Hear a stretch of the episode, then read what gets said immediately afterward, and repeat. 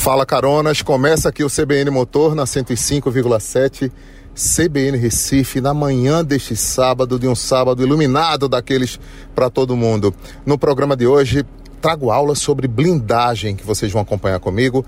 Também vão saber um pouco mais da nova Toyota Hilux SRX Plus. Eu estive em Elias Fausto no circuito pan-americano, o circuito Pirelli para conhecer um pouco mais dessa picape e trazer aqui o bate-papo com o Gustavo Schmidt, ainda o Corredor X, Luciano Eldorf, no programa de hoje, que eu pontuo a assinatura do mundo que está mudando a favor da, do consumo das tecnologias. Os carros elétricos convivendo com os carros híbridos no Brasil não vai ser diferente.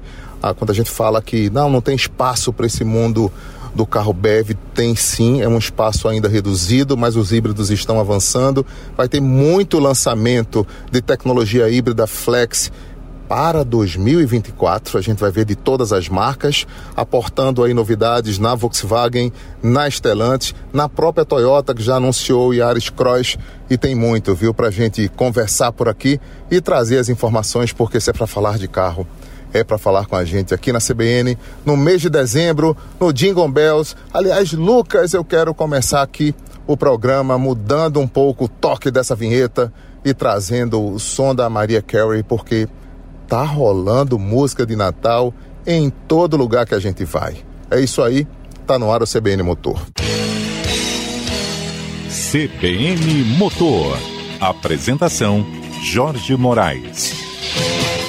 O programa que traz sempre novidades, mas nesse exato momento eu quero trazer informações sobre o mercado de quem pretende blindar um carro. Então, Mário Brandisi é um dos maiores especialistas desse segmento. Eu estive em São Paulo, fui conhecer essa fábrica e trazer um pouco do papo esclarecedor com esse, essa legenda da, do mercado de proteção veicular, né? Porque a blindagem não deixa de ser isso aí.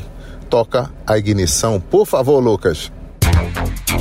Ignição. No CBN Motor eu converso com Mário Brandisi, é um dos maiores especialistas desse mercado de blindagem, que é um mercado complexo da gente compreender no Brasil de alguma maneira, gente, porque existem muitas blindadoras, de fato, e muitas também associadas à Abrablin, o que isso não certifica a qualidade de serviço, vale destacar nesse ponto de partida. Eu estou conversando com o Mário, que está no mercado há um bom tempo e sabe muito desse segmento. Anos. Olha, 17 anos, né, Mário? 17 mil carros blindados. Mas a pergunta que eu quero chegar para você logo na lata e dizer: o que é que as blindadoras não conseguem revelar para o consumidor que está blindando? Elas escondem alguma coisa de alguma forma ou não? Esse mercado está muito transparente, está muito fácil de ser compreendido. Bom dia, é um prazer estar com você. Obrigado. Bom, é uma pergunta complexa, mas vamos tentar. É, primeiro, esqueceram o foco. O foco é segurança. Quer dizer, a preocupação maior de todo mundo que se propõe a blindar um veículo é a segurança de quem está dentro do habitáculo desse veículo. É, não visando lucros. Uh, hoje a blindadora visa resultado, visa lucro. É, e, e, pegou um, um, viés também, ao meu ver, errado, que quanto barato, mais barato, melhor. Tem segredo barato. isso? Se você dá desconto demais, o fundo das calças aparece ou não? É lógico. É, só que assim, ao cliente normal, ele não percebe. Ele não tem o discernimento para avaliar se aquela manta é boa, se a cola é certa, se tem que usar aço ou não tem que usar aço, se todos os vidros são iguais tem muito cliente que fala assim: blindagem é tudo igual. E seria obrigação, por exemplo, do vendedor, do representante de um produto da fábrica, hum. expor todo o material que ela vai aplicar? Com certeza. É, assim, não é barato blindagem. Blindagem não é uma coisa é, barata. Então, Ou seja, vai vender por uns 80, 90 mil, não tem o.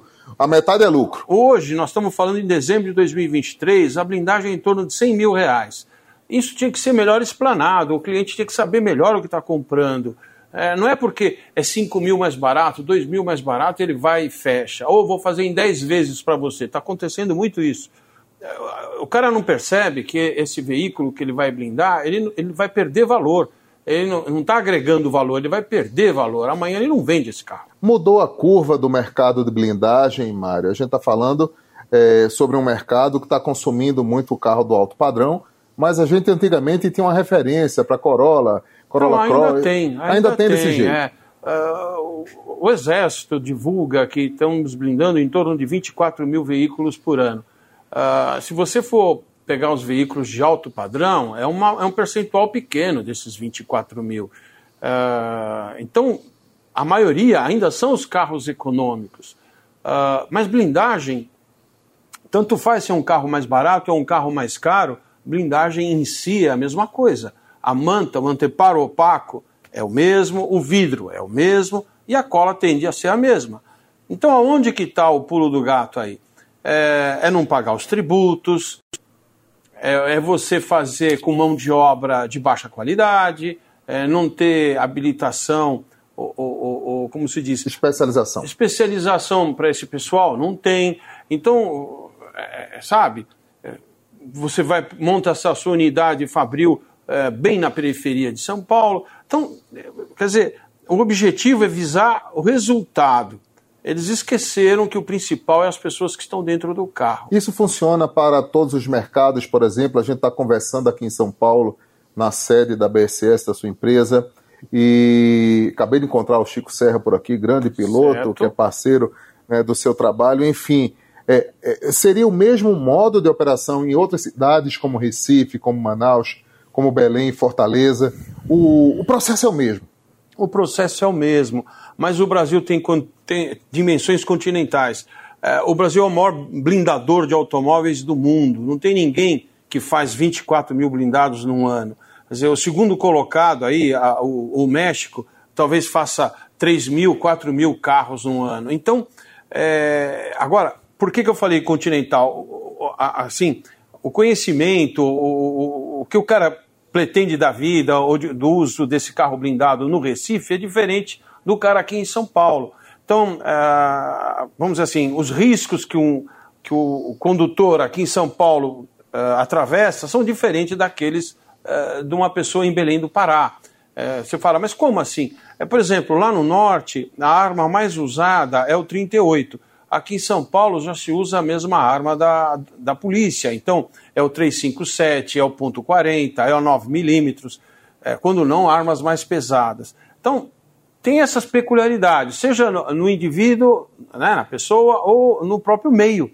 Então, isso faz com que é, a blindagem aqui em São Paulo é, requeira é, certo padrão de qualidade, certo padrão de atenção maior do que talvez lá no norte. É, e vocês que sobrevivem do mercado da violência, da maneira geral, né? Infelizmente, o Brasil, ah, de uma forma maneira meio ruim de falar. Ruim de falar. Mas né? a gente precisa de médicos também. Precisa, precisa de advogado também. Então, a mesma coisa na segurança pública independentemente da empresa que você representa hum. e aonde quer que o ouvinte nos escute agora. Certo. Qual é o conselho básico e direto que você tem que dar a quem tem interesse em blindar um automóvel? Primeira coisa, conhecer a blindadora.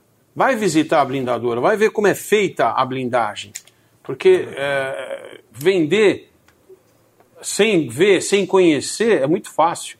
Uh, então, uh, eu, eu conheci empresários que eh, tem milhares de funcionários que chegavam aqui, Mário, o material que ele usa é tão leve que eu jogava para cima, como se fosse uma pluma.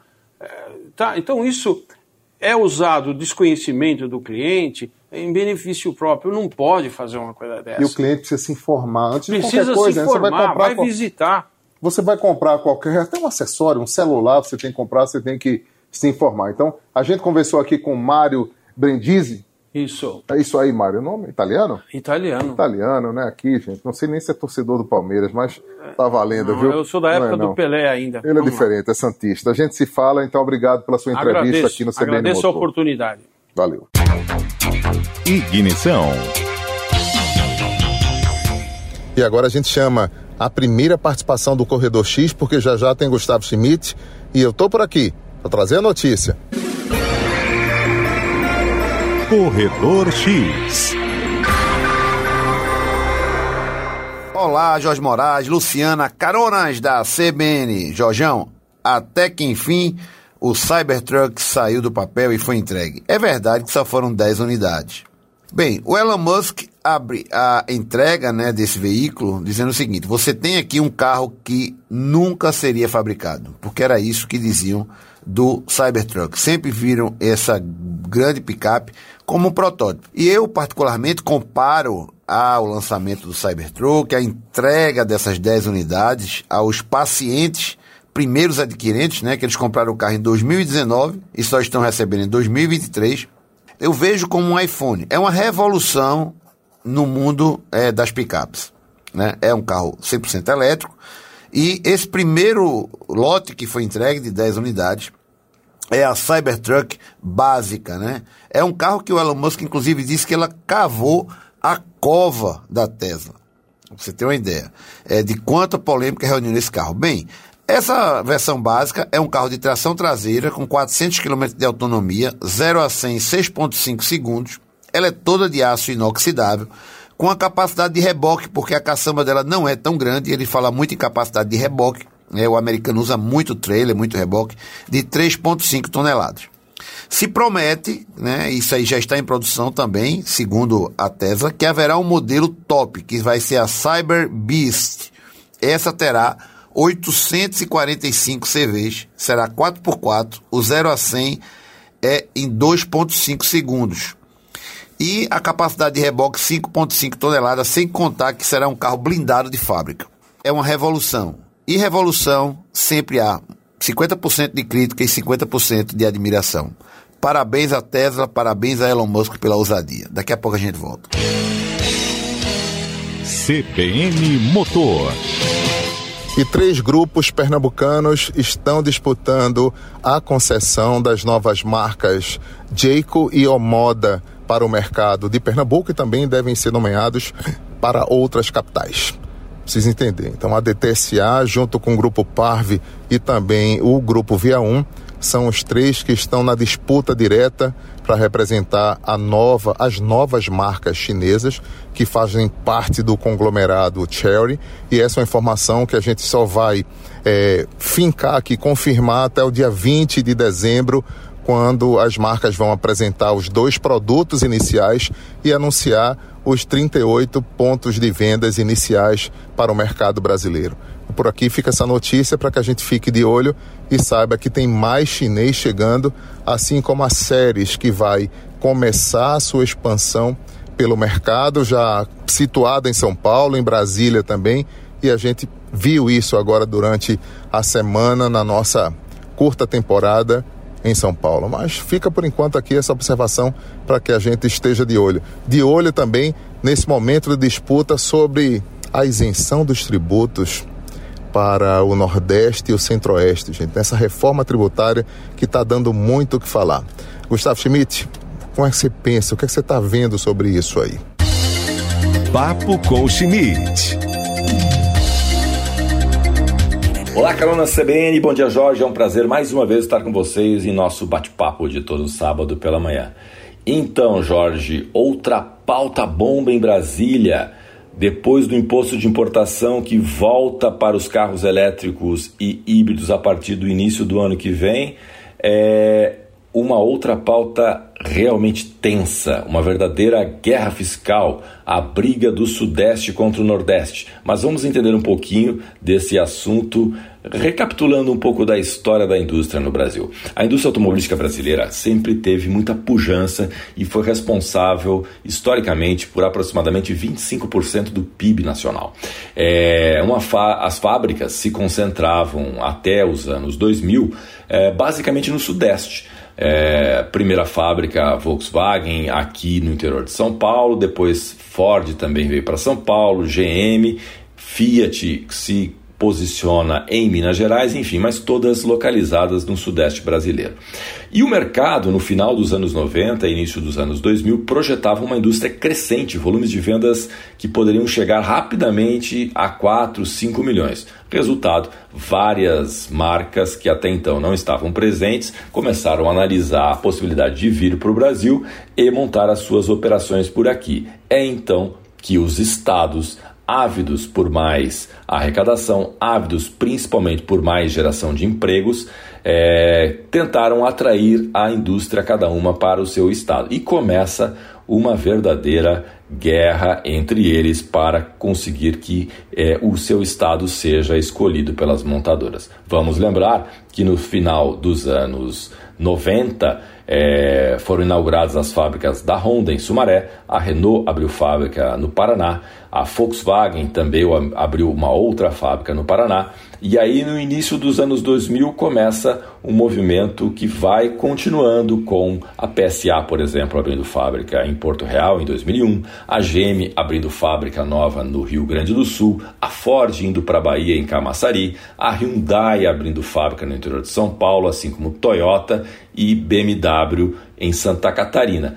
Quando finalmente em 2015, um pouco do estopim dessa guerra que a gente agora está presenciando, a Fiat, na verdade, o grupo Stellantis, anuncia a sua fábrica em Pernambuco, é, que inicialmente produziria carros para a marca Jeep.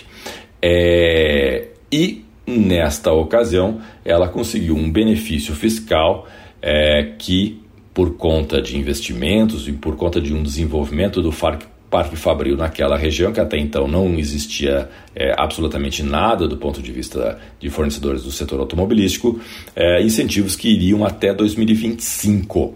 É, e aí o caso se estabelece, se estabelece e uma guerra acontece. Por quê? Porque neste momento estamos discutindo uma reforma tributária, que enfim o conceito da reforma tributária é exatamente acabar com esse cabedal de vários impostos que temos, IPI, ICMS, PIS, COFINS, contribuições de serviço e virar todo, todos um imposto único chamado Imposto de Valor Agregado, que já existe em várias partes do mundo há muitos anos.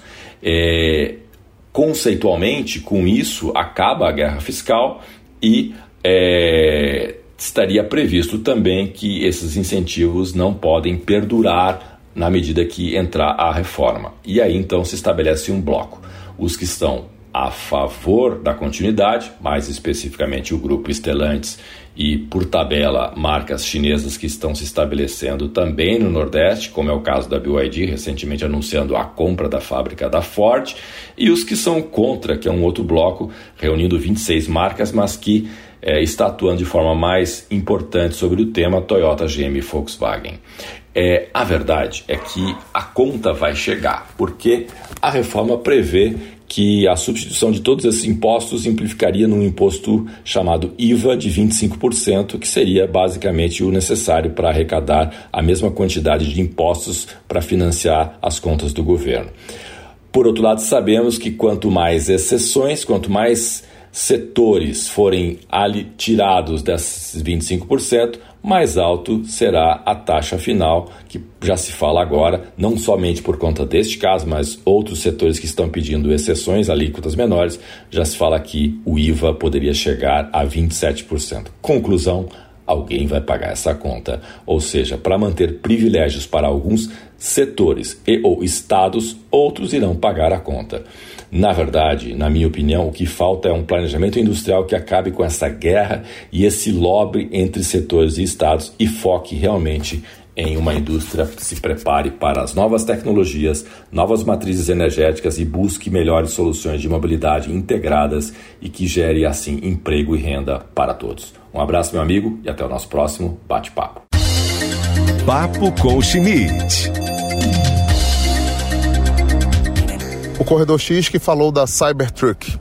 O corredor traz agora um papo sobre novos players. Então toca comigo aqui, Corredor X que fala do mundo no CBN Motor. E aí, Jorgão, estamos aqui de volta para falar dos novos players que teremos no mercado automotivo brasileiro em 2024. Quando a gente era criança, Jorge, a gente só tinha Ford, Chevrolet e Volkswagen, né? Os nossos pais sofriam porque eles não tinham, né? Os consumidores não tinham opção. Às vezes esperavam muito para comprar um carro. E, e, o preço do carro é, zero, ele era com ágil. Então, assim, por décadas o consumidor brasileiro pagou ágil para ter direito a um carro zero. Isso é a lei da oferta e da procura. A gente não tinha oferta e tinha muita procura. O mercado de usado também era bastante significativo, porque você não tinha o zero disponível, você ia lá e comprava um usado, e o usado subia muito de preço. no futuro que nós já estamos vivendo, né, percebemos que todo dia temos uma marca nova, sem contar que as, essas marcas tradicionais que eu acabei de citar, elas têm inúmeros modelos. Né? Então, é, nós que respiramos automóvel, às vezes nos deparamos com surpresas na rua, quando a gente olha um carro, que carro é esse? Que novidade é essa? Que eu estou por fora. A gente fica estressado com isso.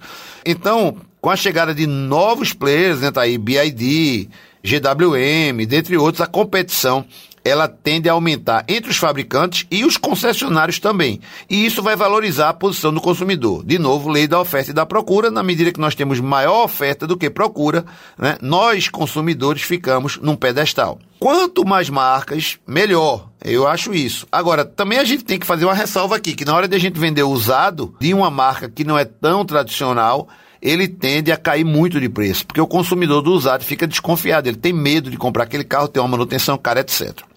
Olha, eu trouxe aqui em destaque dois fabricantes que vão emplacar aqui, eles prometem em 2024. É a Vinfest e a Ceres. A Vinfest, pessoal, é a maior do Vietnã, né? Pequeno Vietnã, mas ela é a terceira empresa mais valiosa do mundo. Ela começou em 2017. E a Ceres é uma empresa chinesa-americana, começou em 2016, é outra gigante, promete abrir 20 concessionárias em 2024. É isso aí. Forte abraço, tchau. Corredor X. Zé Ricardo é o diretor comercial da Toyota do Brasil, a Toyota que está expandindo a sua rede de concessionários. Tem novo concessionário em Pernambuco. Ele não vai falar disso, vai falar de Hilux com a gente, vai trocar uma ideia sobre Yaris Cross, que eu provoco ele, que está vindo por aí no próximo carro híbrido Flex da montadora japonesa. Essa conversa eu tive lá na pista da Pirelli em Elias Fausto e a gente vai ouvir aqui como a segunda ignição do programa. Roda a ignição, Lucas. Ignição. Aqui na CBN eu converso com o Zé Ricardo, que é o diretor de operações comerciais da Toyota do Brasil. Me prometeu que não vai falar nada do Yaris Cross, que vai ser lançado no ano que vem, no final do. Aliás, perto do final do primeiro semestre. São as minhas declarações. Um novo carro híbrido por parte da Toyota. Hoje é dia da gente conversar sobre Hilux SRX Plus e a SW4 Platinum eram dois produtos que faltavam ao seu line-up e, e, havia uma exigência por parte dos concessionários. É, bom dia, é um prazer falar com você aqui na CBN. É isso aí, Jorge. É, bom dia. É um prazer também falar hoje nesse dia especial para Hilux e para SW4 aqui em São Paulo, né? A gente está fazendo um evento. De fato, são produtos que agregam no nosso portfólio, né? A Hilux hoje a gente está falando de oito produtos, né? Que a gente tem. A gente tem os produtos de trabalho, é, hoje um produto chassi cab para conversão, que a gente está cada vez mais incentivando a venda dele. Mas essa SR, SRX Plus ela veio para trazer um pouco mais de sofisticação e um pouco mais de força para o nosso line-up, né? É um produto que ele está entre a nossa SRX atual e também a GRS esportiva. É uma mistura ou não? Eu posso dizer que é uma mistura com mais elegância, né? A gente acredita que essa RX Plus ela traz mais elegância, ela vai para um consumidor que busca de fato um pouco mais de refino e um pouco mais de, de dirigibilidade na nossa, na nossa Hilux, ou seja, a gente acredita que com essa, esse aprimoramento da plataforma e da suspensão, principalmente. E da suspensão também, a gente acredita que ambos vão trazer um produto muito mais é, na mão, muito mais divertido para os nossos consumidores. A gente entende que a picape ela traz elementos da GR, como na traseira um, um spoiler, um, de forma dinâmica, não trata da segurança, mas trata de um acabamento visual para caçamba. Aquilo inspira esportividade também com o acabamento dos paralamas, né, das bordas de paralamas. São 15 centímetros e 14. Exatamente. Isso traz um, um aspecto visual mais robusto isso, isso traz um, um, aspecto mais robusto do ponto de vista de design, bem, bem falado, Jorge, mas também traz a questão de um dirigir mais na mão, né? Um dirigir mais bem feito. Então a gente acredita que esses itens a mais na, na Hilux SRX é, Plus, ela, ela de fato traz um, uma forma de conduzir melhor. Né? A gente percebe que é um carro que tem uma aerodinâmica melhor, ele traz. É, de fato um produto mais equilibrado e a gente espera um grande sucesso. A gente espera que os nossos consumidores Toyota, que já tem Toyota, que podem trocar a sua SRX por uma nova SRX Plus. 10 mil reais a mais. 10 mil reais a mais. A diferença é uma diferença não muito grande, né? Acredito que em termos do que a Toyota está colocando no produto, tá agregando no produto, é, é muito superior a isso. Então é, a gente já percebe que tem uma procura muito grande nos nossos concessionários nesse primeiro momento e a gente acredita num grande sucesso. O que esperar do Yaris Cross 2024, modelo 2025? O que esperar do nosso compacto híbrido flex, né? É esperar um produto da Toyota, um produto de qualidade, um produto de durabilidade, um produto de muita reputação. Metade do ano. A gente está trabalhando com muito carinho nesse projeto e a gente espera logo poder atender os nossos consumidores aqui no Brasil. É isso, um sorriso de estudos. Ricardo, até a próxima. um abração. Ignição. E os lançamentos não param, mas não param porque a Volkswagen também no dia 12 ela joga na lata aí o ID Bus como, para quem não andou ainda com a Kombi elétrica, vai ter a oportunidade de dar um rolê com ela em São Paulo, assim como toda a gama de SUV da marca que vai mudar o T-Cross já no primeiro trimestre de 2024. Tem um anúncio aqui, uma dica importante para você que está de olho, oportunidades é, da parte da Volks que vão surgir aí a partir do próximo ano. O CBN Motor fica por aqui. Valeu pela sua audiência, a sua participação também e a gente se encontra, claro, numa próxima oportunidade, na segunda-feira, às 7h50 da manhã, porque se é para falar de carro, é para falar com a gente. Vem aí o repórter CBN. CBN Motor. Apresentação: Jorge Moraes.